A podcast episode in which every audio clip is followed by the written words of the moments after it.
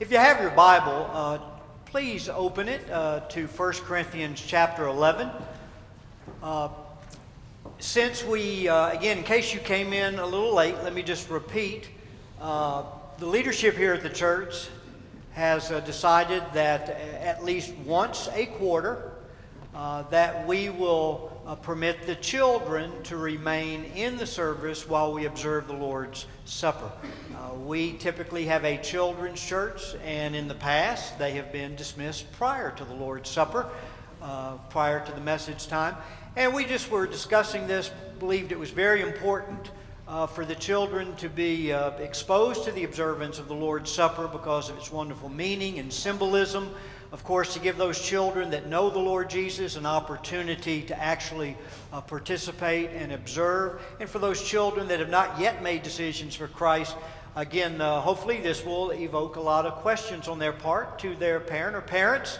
And uh, I was, you know, even uh, the Passover observance we were talking about in the Old Testament, it talks about when your children ask you, what does this mean? You have this wonderful opportunity uh, to share uh, God's grace and God's work. So, with the children in, let me just very briefly, uh, prior to actually observing the Lord's Supper, I'm just going to remind us of the five fundamental purposes that, uh, in observing the Lord's Supper. Five biblical purposes in observing the Lord's Supper. 1 Corinthians chapter 11. Let me begin reading at verse 23. The Apostle Paul wrote, For I received from the Lord that which I also delivered to you, that the Lord Jesus, in the night in which he was betrayed, took what? The bread. He took the bread, and when he had given thanks, he broke it and said, This is my body, which is for you. Do this in remembrance of me. In the same way, he took the cup also after supper, saying, This cup is the new covenant in my blood. Do this as often as you drink it in remembrance of me. For as often as you eat this bread and drink this cup, you proclaim the Lord's death until he comes. Therefore, whoever eats the bread or drinks the cup of the Lord in an unworthy manner shall be guilty of the body and the blood of the Lord. But let a man examine himself, and so let him eat of the bread and drink of the cup. For he who eats and drinks eats and drinks judgment to himself if he does not judge the body rightly. For this reason, many among you are weak and sick, and a number sleep, referring to death. But if we judged ourselves rightly, we should not be judged. But when we are judged, we are disciplined by the Lord in order that we may not be condemned along with the world. So then, my brethren, when you come together to eat, wait. Or that could be translated, uh, serve one another. If anyone is hungry, let him eat at home, so that you may not come together for judgment and the remaining matters I will arrange when I come. And then over in chapter 10, just a couple of verses, verses 16 and 17, is not the cup of blessing which we bless a sharing in the blood of Christ, is not the bread which we break a sharing in the body of Christ, since there is one bread, we who are many are one body, for we all partake of the one bread. So, what are the five fundamental uh, purposes in observing the Lord's Supper? The first one, boys and girls, and I want to address our children this morning since they are remaining with us. The first purpose, boys and girls, of the Lord's Supper is to remember. To remember who Jesus is and what Jesus did for you through his death, burial, and resurrection. Uh, I think all of you boys and girls, uh, through your Sunday school classes, uh, through children's worship, you understand uh, that we're all sinners. The Bible says we've all sinned and fallen short of the glory of God. We've done those things in our lives that does not make God happy, that makes Jesus uh, sad. And the Bible tells us uh, there's a payment uh, for that sin, for those wrongdoings. And that payment says, for the wages of sin is, what does it say, church body? Death. And death there refers to separation a separation from God, not only in this life, but throughout all eternity. So, the reason Jesus came, boys and girls, to the world was so that he could take that penalty of sin and he could uh, take the punishment that we deserve. Let me just simply explain it this way. Uh, let's say, boys and girls, that this, this book uh, represents your life. And uh, uh, that front cover is your birth certificate, that day when you were born. And uh, let's say that back cover is represents the day you you will die. And uh, everything here in between is a, is a record book of your life, uh, of everything you've done, everything you've thought, the things you did that you shouldn't have done, things that you didn't do that you should have done. Uh, and, boys and girls, that's our problem. Uh, our sin, if, if this hand represents my life and this hand represents God, what's between me and God? My sin and that separates me from God. And so, what Jesus did when he came into the world, it, the Bible says, My sin, your sin, boys and girls, was what? Laid on Jesus. He took the punishment we deserve. And that's why the Bible says he was pierced or the nails were put in his hands and his feet because of what we had done, because of our sin. He was crushed for our iniquity. And so, because He took the punishment we deserve, since He took our judgment for us, we no longer have to be judged by God, but we can know His forgiveness and we can be received by the Father to all those who put their trust, who put their faith in Jesus Christ. So, boys and girls, one of the main purposes of the Lord's Supper is to remember. We come to this time to remember who Jesus is, what He did for us in dying for our sins and then raising from the dead and then offering uh, the gift of forgiveness to all who will invite him in to take control of their lives and, uh, and to follow him. The second main purpose of the Lord's Supper, boys and girls, is not just a time to remember what Jesus did in the past, but also to redirect our focus uh, to the future and look ahead to what Jesus is going to do for us when he comes back. And, boys and girls, the reason that we look forward to Jesus coming back is, I, think, two reasons. Number one, it gives us hope, it gives me strength for today, knowing that as I deal with difficulty and struggle and problems, uh, one day that's going to come to an end. One day Jesus is going to return, and there will be no more struggle with sin. There will be no more problems or adversity. Uh, but I'll enjoy my uh, home in heaven uh, with Him. But I think another uh, reason we're to redirect our focus is knowing that one day we're going to stand face to face to Jesus, boys and girls, and we're going to give an account of how we lived our lives for Jesus as believers. And of course, if you have invited Jesus into your life to forgive you of your sins and take control of your life, you're now to live your life as a big thank you to God, uh, to express your appreciation and your love for God by obeying Him and by honoring Him. And so one day, every one of us as believers will stand face to face with Jesus. And when we come to that day, that will determine uh, our reward in heaven or our loss of reward in heaven.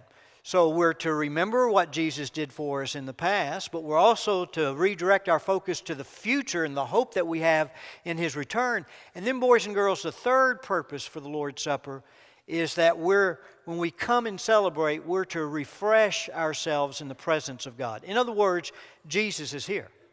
He's the host of the table. That's why 1 Corinthians 10 says, uh, when we partake in the bread and the juice, it's a sharing in Jesus, a participation in Jesus. So I'm not only looking back to what Jesus did for me when he died on the cross and rose again, I'm not just looking forward, boys and girls, to that he's going to return one day for me, and that gives me motivation and strength to live for him today. But I'm so thankful that right now he's with me and he's in my heart and I can rely on Jesus in my struggles and my difficulties. And uh, that's the same wonderful privilege that you have. And then, boys and girls, the fourth purpose of the Lord's Supper is this is a very, very serious time. Because Jesus went to the cross and he suffered and he was tortured and he died for our sins, as we noted earlier, as our sins were placed on him. So it's very difficult to participate in the Lord's table, the Lord's Supper, if, if you're engaging in sin in your life. Uh, that's like making light of what Jesus did. And that's why in 1 Corinthians 11 it says, whenever you partake of the Lord's Supper, you're to examine yourself. You want to make sure that there's nothing between you and God, that there's nothing between you and another person that you have not sought to make right as far as it is possible with you. In other words, that you have a clear conscience before God. And that's what God asks. Uh, as sinners on this side of eternity, even after we're saved, we still have ups and downs and we still make mistakes and we still fail. We fall into sin. Uh, the Lord still loves us when that happens, but He does want us to be honest about that and not to try to hide it and cover that up, but to say, I'm sorry. I blew it. I was wrong, Jesus. Forgive me for failing. Forgive me for, for my sin, and I thank you uh, for your forgiveness that you secured for me on the cross. And then, boys and girls, the fifth and the last reason in observing the Lord's Supper is uh, to encourage one another. Uh, one of the uh, very important aspects of the Lord's Supper that's often neglected in our churches today is that this is a time to minister to one another. It's a time to uh, look at your friends that might be hurting or struggling, uh, to encourage them or to pray for them, and to uh, serve one another. So we're so thankful to have all of you boys and girls in the service with us today. And I I pray, and maybe uh, Jonathan uh, can uh, give you a little test uh, this morning when you do go to Lord uh, to the children's church about those five purposes, and I see if we can remember them one more time. The first purpose is what? To remember who Jesus is and what He did for us. We look back to the one, His death, burial, and resurrection. The second purpose is to look what? Forward, to redirect our focus to His coming. He's going to come back. And that gives me strength and motivation to live for Him today. The third purpose is that He's here and I can refresh myself in His presence. He's in my heart. And so, as we sang about leaning on the everlasting arms earlier, I can lean on Him. I can, I can trust Him to help me manage the problems and the adversity that I'm dealing with uh, in life. And then the uh, fourth reason is what? This is a very serious time. So, we're to examine ourselves in the light of God's holiness to make sure that as we observe this time, there's nothing between me and God, nothing between me and another uh, person. Because if I don't confess that and give that to God and, and trust His cleansing power, then He says He will be forced to what? Discipline me. Give me that spanking. And boys and girls, you know spankings aren't pleasant, uh, they're painful. And God, just like your parents, they have no, we have no joy in disciplining our children. It's necessary uh, because we want you to grow up to be everything God wants you to be, but that's not our desire. And, and God's desire is not to discipline His children, but he, His love is tough enough. When He has to, He will. He would prefer us to be honest and, uh, and to be uh, truthful about our struggles and our failures. And then, fifth, boys and girls, to love one another, uh, to serve uh, one another. So let me ask our uh, elders and our deacons to go ahead and uh, take their places. Uh, I'm going to pray, and then after I pray, uh, we'll begin, but I'm going to let them go ahead and get ready.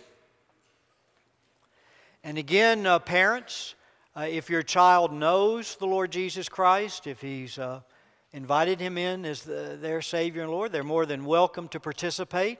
If not, your child is welcome to walk up with you, but again, it would just uh, be an opportunity for them to observe. And, and again, it's going to evoke questions, and that's a good thing, not a bad thing. It gives you an opportunity to share Jesus uh, uh, with them. Well, of course, as I read a moment ago, we're, we're told that after uh, Jesus took uh, the bread and g- gave thanks, he broke it, and he said, This is my body, what? For you. I always have believed two of the most beautiful words in the whole Bible for you. Everything Jesus did, he did it for you. And that's why we rejoice uh, this morning. And then, of course, uh, not only the bread that represents his body that he sacrificed on the cross, but the juice represents his blood uh, that was shed on the cross as payment for our sin to take the penalty of our sin, to take the judgment for us, so that we would not have to be judged and we could know God's forgiveness. Uh, boys and girls, the simplest way I know how to put it, and I've shared this with your parents many, many times. When Jesus was on the cross, boys and girls, God the Father treated him just like he had lived our sinful lives. He took the punishment, he took the judgment we deserve. So that today, God the Father could treat us just like we had lived Christ's sinless life. And that's the heart of the gospel. He who knew no sin became sin on our behalf that we might be made the righteousness of God in him. So let me pray, and then after I pray, we can begin uh, partaking of the Lord's Supper. Uh, we have deacons stationed at uh, each uh, section of pews. They will uh, alert you when you're to come down, and you just come down the one side, go back the other. We also have men in the balcony that will be serving. And of course, I think uh, most of you are aware of the fact that if we have any that uh, are not physically able to come down, if you would just simply raise your hand, we have a couple of men that will bring the elements to you and serve you uh, at your pew. So bow with me in prayer. Father, thank you for this wonderful, wonderful opportunity uh, with our boys and girls to observe uh, the Lord's Supper. And we want to thank you, Jesus, uh, for offering yourself as a sacrifice uh, for our sins and taking our discipline, taking our punishment, taking our spanking for us. Um, and thank you for your blood uh, that forgives, that cleanses us of our sin, because that blood speaks of your death and the payment that was made for our sin that was accepted by the Father uh, on our behalf. So, Lord, as we come to partake now, uh, give us each and every one hearts to remember as we focus on who Jesus is, what he did for us through his death, burial, and resurrection. Lord, give us hearts not only to look back, but to look forward to that Jesus that came to die and be buried and rose in. He's coming back, and he will be victorious, and his glory will fill the earth. And I pray that would give us strength and motivation to live today.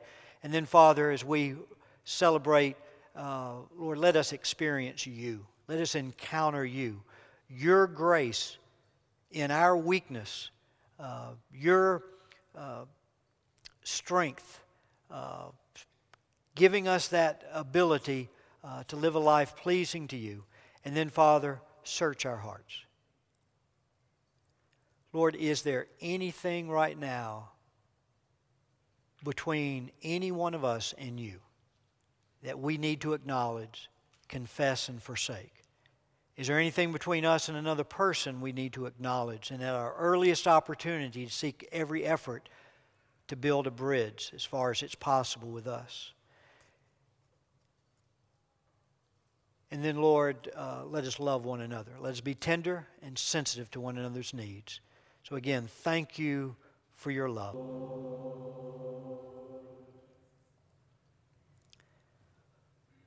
We do exalt you as Lord of our lives. And in light of what we have just experienced, in light of what we have just celebrated, uh, we are truly motivated uh, by your mercies that were displayed for us uh, through your death on the cross, now to present our lives to you, uh, to be living sacrifices, holy and acceptable to you. And Lord, I thank you that they're only holy and acceptable because we lay those sacrifices on the altar of the cross, that cross that was sanctified, set apart by the blood of Jesus. And as we lay our lives on that sanctified altar, thank you that you receive our sacrifice. And I pray now you would give us the grace, you would give us the empowerment not to be squeezed into the mold of this world, that we would not adopt uh, this world's way of thinking uh, this world's values and attitudes, character or conduct, but as your people, we would be transformed through the renewal of our mind, through your power at work in us, that we would prove what is that good and acceptable and perfect will of God. And Lord, I thank you, as your scripture tells us, uh, for the love of Christ controls us. Having concluded this, that one died for all, therefore all died, and he died for all, that they who live should no longer live for themselves, but for him who died and rose again on their behalf. So we acknowledge that your purpose in dying for us is that we would now no longer live for ourselves, but live for you. And again, Lord, we look to you to give us the grace to do so. For it's in Jesus' name we do pray. Amen. Well, at this time, we will dismiss our children uh, for their kids' pray zone. If we have guests and you have uh, boys and girls, they are more than welcome to uh, participate. It's uh, for kindergarten through third grade.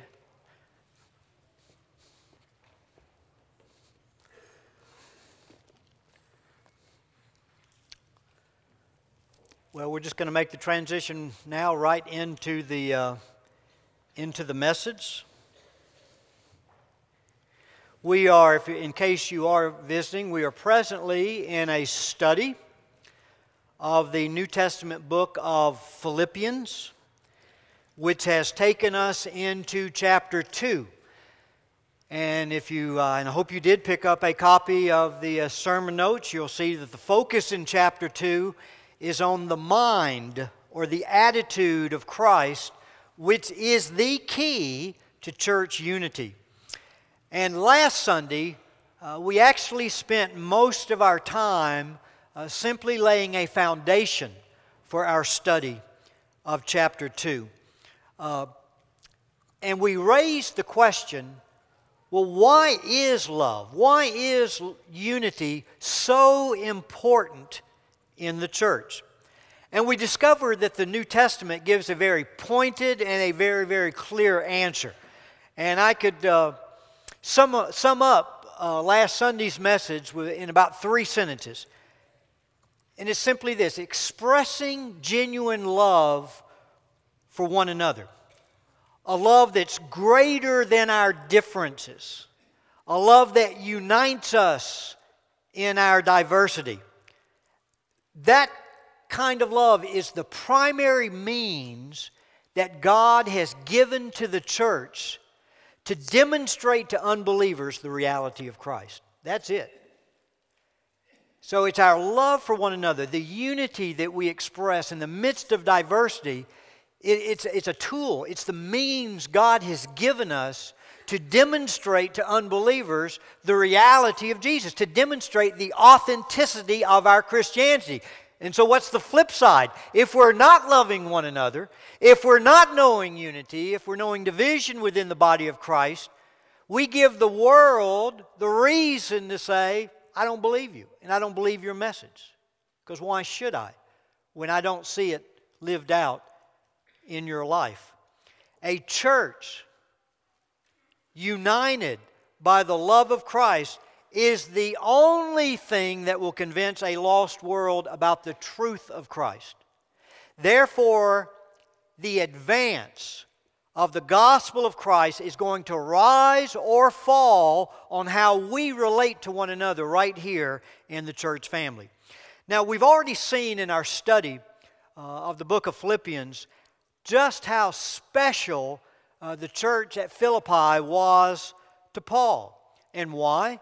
Because like no other church, I mean, he put this church up on a, on a pedestal. He says, there's, there hadn't been another church that I've ever ministered, uh, birthed, or, or ministered to that has participated with me like this church in the advance of the gospel.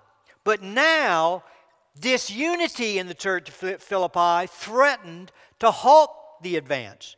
And there are two women in the church, we're told in chapter 4, that were at odds with one another. In chapter 4, verse 2, they are identified as Euodia and Syntyche. Now, we're not told what the issue was that created the disharmony, but apparently, as uh, so often and so tragically happens, people were picking sides. And later in chapter 2, Paul refers to all this grumbling and disputing that's going on within the church. And Paul knew if harmony in the church was not restored, they would not only be powerless to face persecution that they were encountering, encountering, but they would also be ineffective in promoting the gospel because they would damage the credibility of their witness. United, they stand.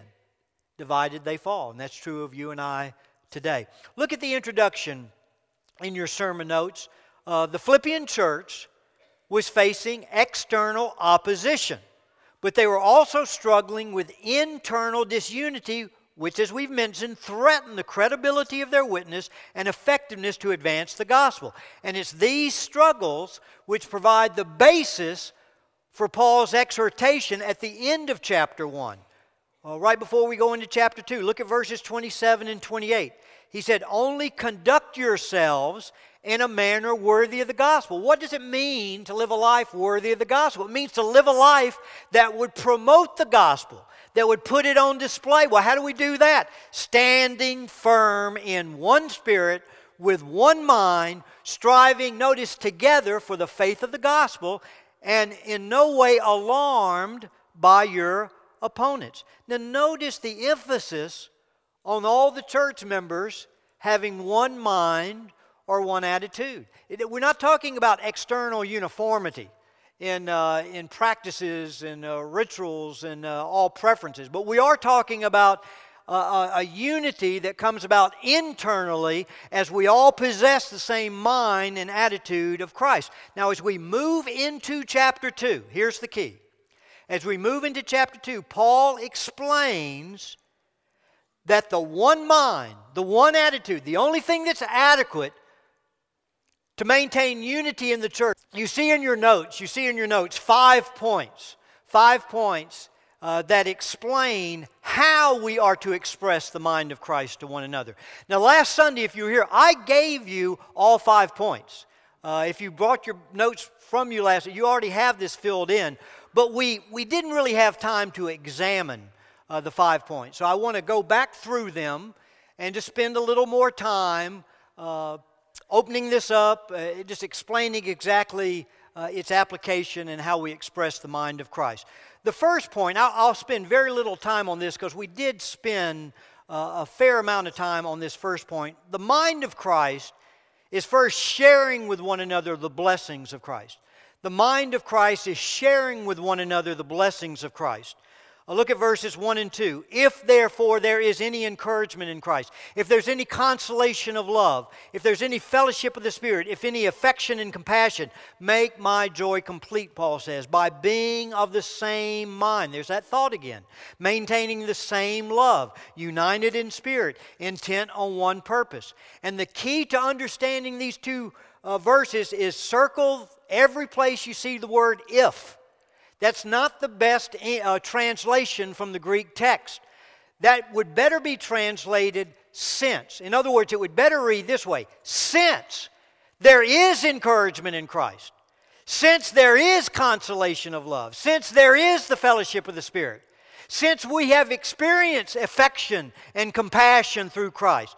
Then he says, Will you make my joy complete by you demonstrating that same thing to what? To one another. That's what's being said there.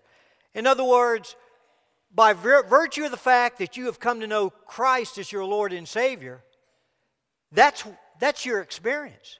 You've known the encouragement of Christ in your life. You've known the consolation of His love. You've known the fellowship of the Spirit. You've known affection and compassion.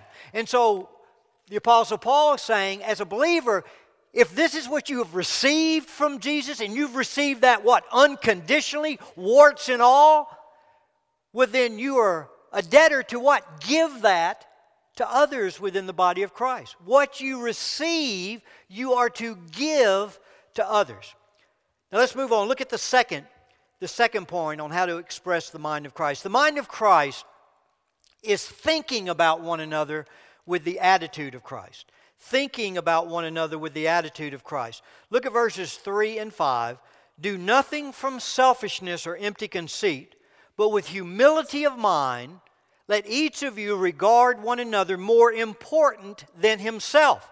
Have this attitude or this mind in yourselves, which was also in Christ Jesus. He finally identifies what that one mind is that produces unity. It's the mind of Christ, and it's expressed beautifully here in verse 3.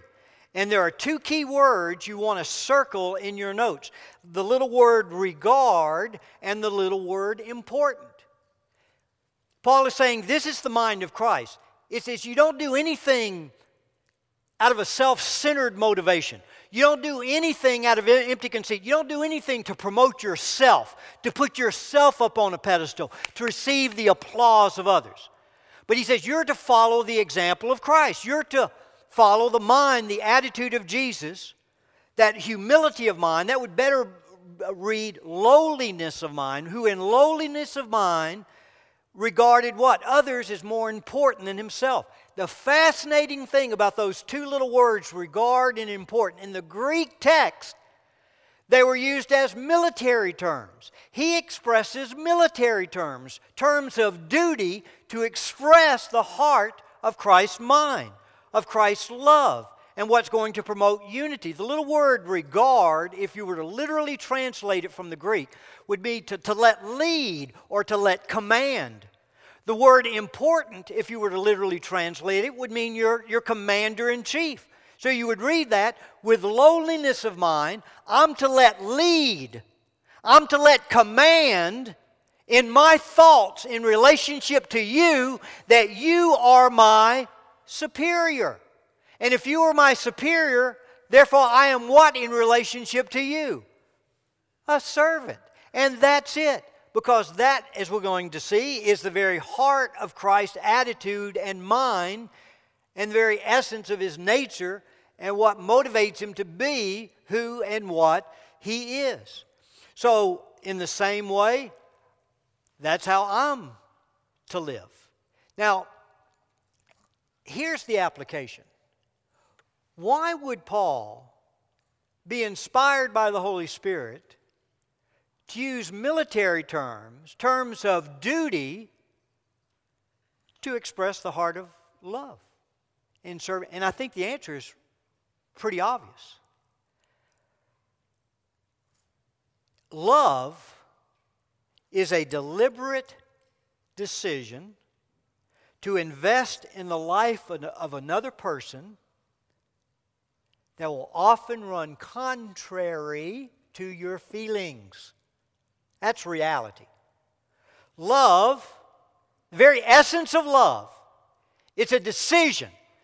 It's a very deliberate decision to invest in the life of another person that often is going to run contrary to my feelings. It amazes me that when Jesus taught on love, he never put it on the feeling of emotions and feelings. It's not that there's not an emotional and feeling element, but he says, first and foremost, it's an action that you take. For example, let's do just several. He says, if you have somebody who hates you, are you to wait till you feel all giddy and wonderful about them to reach out to them? No, he says, if you have somebody who hates you, he says, you are to what? Do good. It's concrete. You're either doing it or you're not doing it. It has nothing to do with your feelings. Or how about bless those who curse you. He says, if you have someone who is using their tongue to slander you, he says, you are not to be overcome with evil. You're to overcome evil with good by what? Blessing them. They use their mouth to curse you. You use your mouth to bless them, if nothing else, to get on your knees and to pray for them out of love. How about forgive those who wrong you? Are you always going to feel like forgiving after you've been deeply hurt, after you've been deeply wounded or rejected? No, it's a deliberate decision that you make or love your enemies. An enemy, the Bible defines as someone who's out to destroy you. And Jesus said, You're to love your enemies. Has nothing to do with your feelings. And to love means you're to find a need that they have and you're to meet that need. You go to 1 Corinthians chapter 13, another great example, the love chapter, verses 4 through 8 gives this wonderful description of love. Love is long suffering and it's kind, it's not easily provoked, it doesn't take into account wrong suffering. It goes on and on and on and on. And in our English Bible, they all read as adjectives, as if he is describing what love is like. In the Greek text, every one of them are verbs, action words. In other words, you learn love, what? Through the practice of love. Now, let me put this together for you. What this is saying is Jesus went to the cross for you and I, which was a deliberate decision to invest in us that went contrary to his feelings, right? Look at the Garden of Gethsemane. He is sweating drops of blood, the stress is so great. It talks about how he was terrorized, ter- he was filled with terror, literally paralyzed with fear, with the notion of going to the cross and being our sin bearer. And what he feared most was not the physical aspect of it, it was the spiritual, that he would be separated from his Father. That on those moments in the cross, he would become the target of his Father's wrath, of his Father's judgment, because he was taking my punishment, he was taking your punishment. And he said, Father, Father, if there's any way, if there's any way this cup can pass from me, may it be so. But did he stop there? He said, Nevertheless, what? Not my what? Will be done, but thine be done. And so the essence of love is I look at my Savior as we just celebrate in the Lord's Supper, and I say, He is worthy of me following in His footsteps. And even if I don't feel like loving this person out of obedience to Him, I invest. I make that decision to love. Look at the third Look at the third expression of the mind. The mind of Christ is looking at one another with the eyes of Christ. It's not only thinking about one another with the attitude of Christ, but it's looking at one another with the eyes of Christ. Look at verse 4. Do not merely look out for your own interest, but also for the interest of others. Do not merely look out for your own interest, but also for the interest of others. Circle the, the, that phrase, look out. That's the key phrase. I don't know if you have your Bible open, but let me, that's an interesting word. Skopeo in the Greek text, this same word, same identical word is found in chapter 3, verse 14. That verse reads, Paul says, I press on toward the goal, G O A L, the goal for the prize of the upward call of God in Christ Jesus. The word that's translated goal, G O A L, is the identical same word that's translated look in 214. You say, well, why would in one place it be translated look, the other place goal? Because it's, it's a Greek word that's full of meaning. Very difficult to, to uh, fully translate it into the English. And let me tell you what, what the essence of the word means. The word means that some object or some person has totally captured my attention. I mean, it, it's, I'm just I'm just riveted on this one thing, oblivious of everything else. But not only that, not only am I focused on this one person or this one object, whatever it might be, but my goal in life is to apprehend this object and make it mine. That's what the word means. Now, you can easily understand why Paul used this word in chapter 3, talking about his relationship with Jesus Christ. He says, in light of who Jesus is, in light of what he did for me, my focus is on him.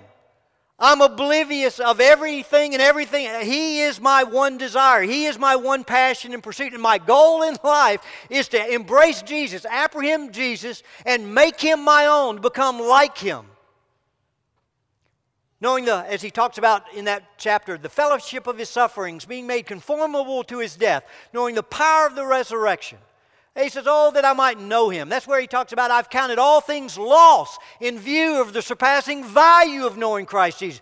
Oh, more than that, I count everything else like rubbish, garbage in comparison to knowing Jesus. But in chapter 2, he's not talking about his relationship with Jesus, he's talking about us relating to one another. And he says the way Andy Merritt should live his life within the church family, the way you should live your life within the church family, is where I'm not looking out for my interest. I'm not looking out to what's going to be best for me, what's to my advantage. The issue is what's your best interest, this church family, the body of Christ, the cause of Jesus Christ. Just a beautiful, beautiful thought. So, the mind of Christ, it's not only about thinking about one another with the attitude of Christ, but it's looking at one another in the eyes of Christ. And Christ never looked at a person to take advantage of them, to exploit them, to use them for his selfish ends. He always looked people, people as objects to love, where he put their interest before his own. And that's the way you and I are to live within the body of Christ. Look at the fourth truth about the mind of Christ. The mind of Christ is embracing one another with the arms of Christ. It's embracing one another with the arms of Christ. Look at verses 6 and 7. Beautiful, beautiful verses.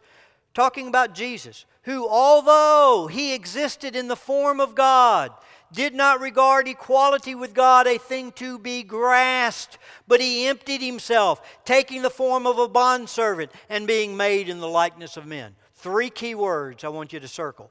Uh, the word form, he was existed in the form of God.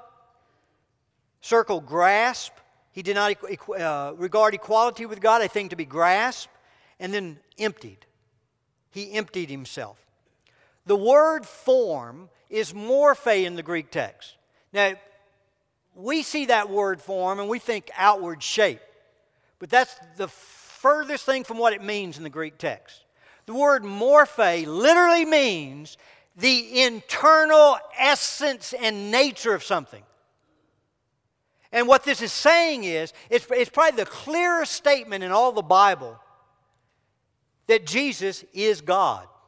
He was not a created being, He is the eternal God. There's God the Father, and if there's an eternal Father, there's an eternal what? There's an eternal Son. And the Bible is very clear. Yes, He is God. He's the very creator of this universe, the creator of this earth, the creator of you and I. It's through him that all things are held together. So that word form means that he's God. And then that word grasp is harpagnon in the Greek text. Fascinating word. It means to grab something, to, to, to seize something, to grab for the purpose of using it for your advantage. So notice what it's saying. It says, although Jesus was God, this is an incredible statement. He never used his deity for his own advantage. Although he had all power, all authority, he never once uses that power or authority for his own advantage, but for your good, for your benefit. Folks, that's so unlike us. Probably the greatest test in human experience of character is not when things are going bad, but when you got it all and you got all power and authority, because power corrupts typically. But notice, Jesus, the one who has all power, who has all authority, God Himself, He never grasped His deity as something to exploit for his own advantage, but he only used it for the good of his creation. And how did he do that? But he emptied himself, taking the form of a bondservant and being made in the likeness of men. And notice, let me make this, time's going, let me make this very simple. Notice, he did not empty, empty himself of something, he emptied himself. In other words, it's saying he took his deity and he poured it into a human form. He poured it into human flesh. He truly became the God man. All of God, all of man. Unique being. That's what that's saying. It's saying, although he was God, He wouldn't use his deity as a thing to be exploited for his own good, but instead, he took his deity and he literally poured it into human flesh. And for what purpose? To become a bondservant. To who?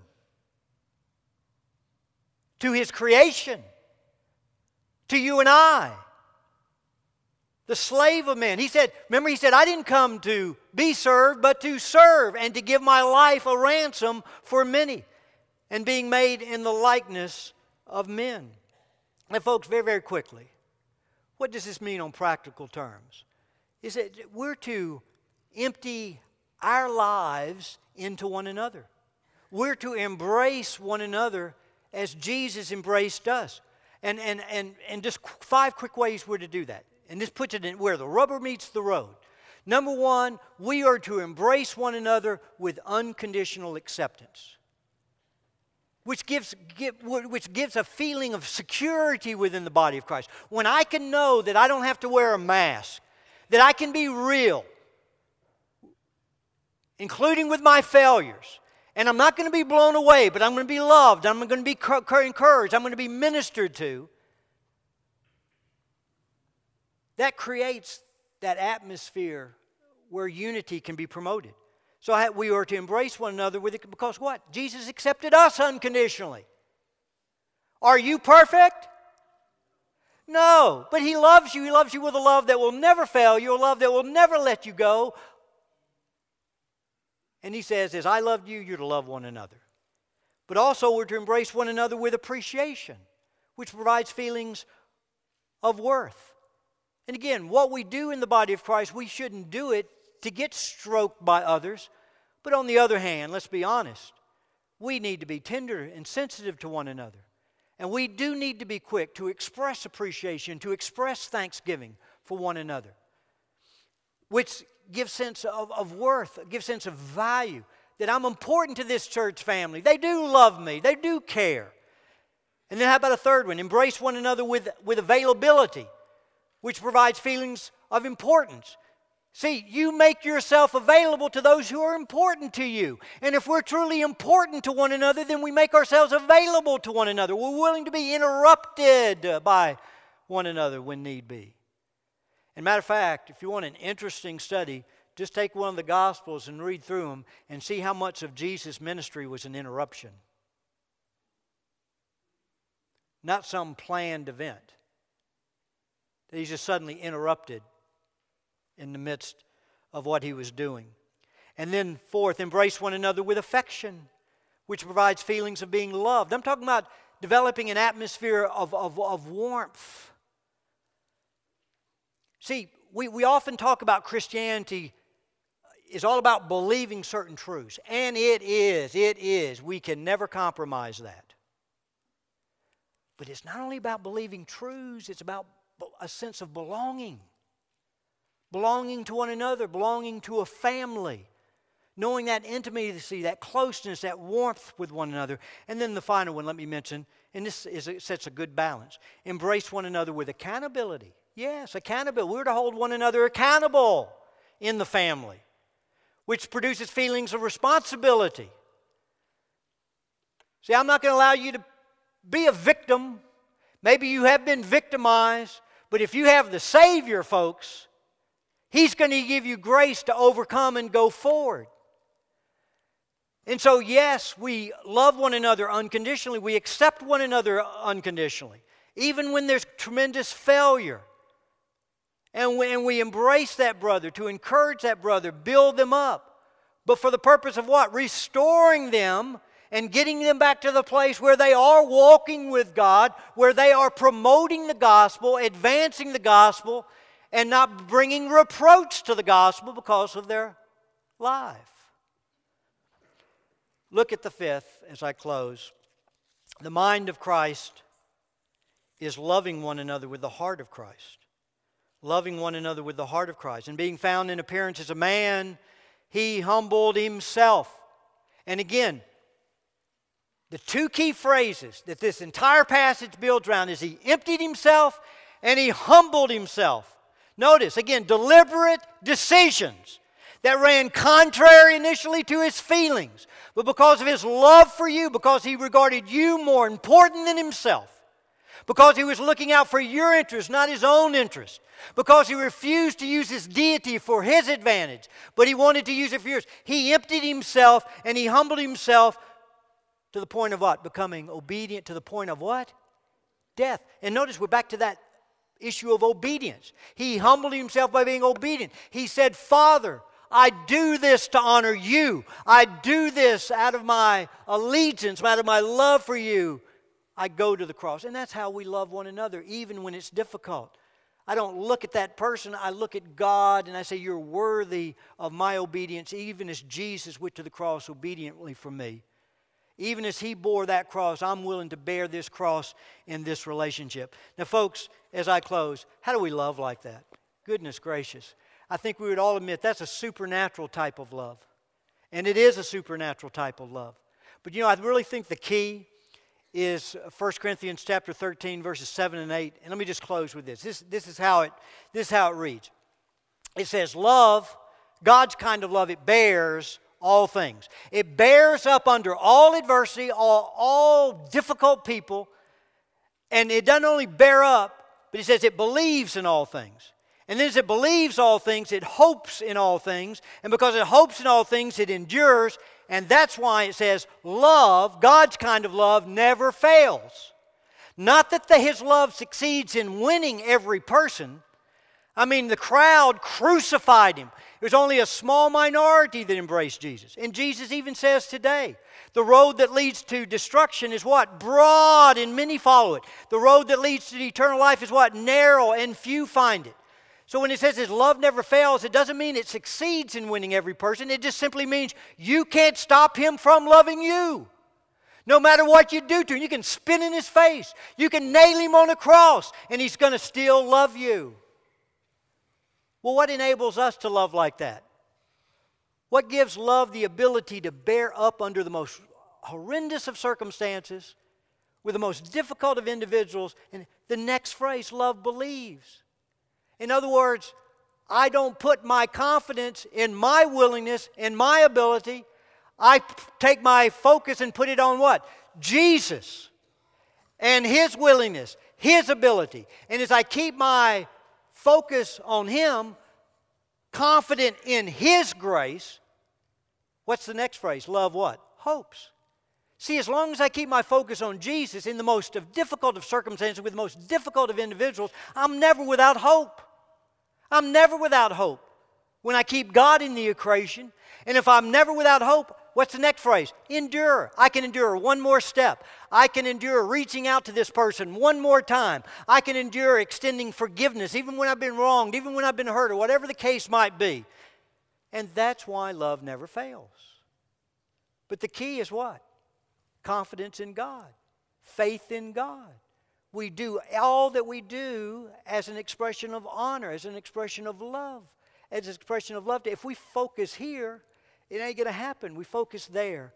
And it's in that relationship we find the grace and the strength then to embrace one another as we talked about. Amen? So, just a beautiful, beautiful, practical lesson.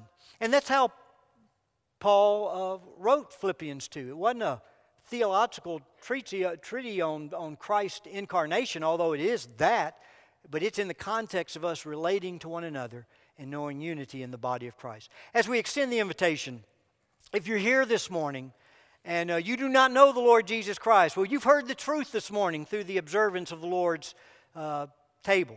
How Jesus uh, took your sins, how your sins were laid on him, and he took the punishment you deserved. And he rose again, and he's alive, and he's offering you new life through a relationship with him. If you would merely open up your heart, invite him in to forgive you of your sins and take control of your life.